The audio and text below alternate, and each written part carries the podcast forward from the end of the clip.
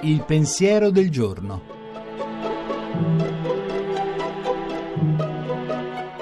In studio padre Antonio Spadaro, direttore della Civiltà Cattolica.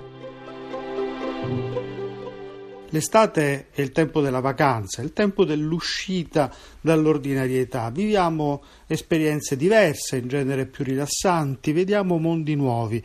Leggere un libro è anche visitare un mondo nuovo. Le storie poi richiedono una grande fiducia, una fiducia di base che conduce all'immersione in un mondo che non è più il nostro, quello solito, quello che conosciamo già.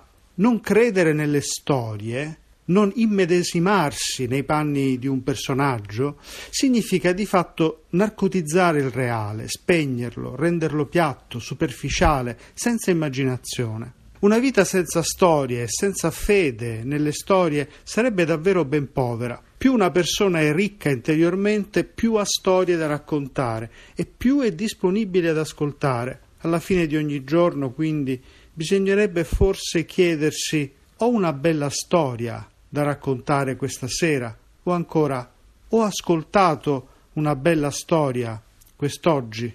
Le storie, in fondo, sono proprio il senso della vita. La trasmissione si può riascoltare e scaricare in podcast dal sito pensierodelgiorno.rai.it.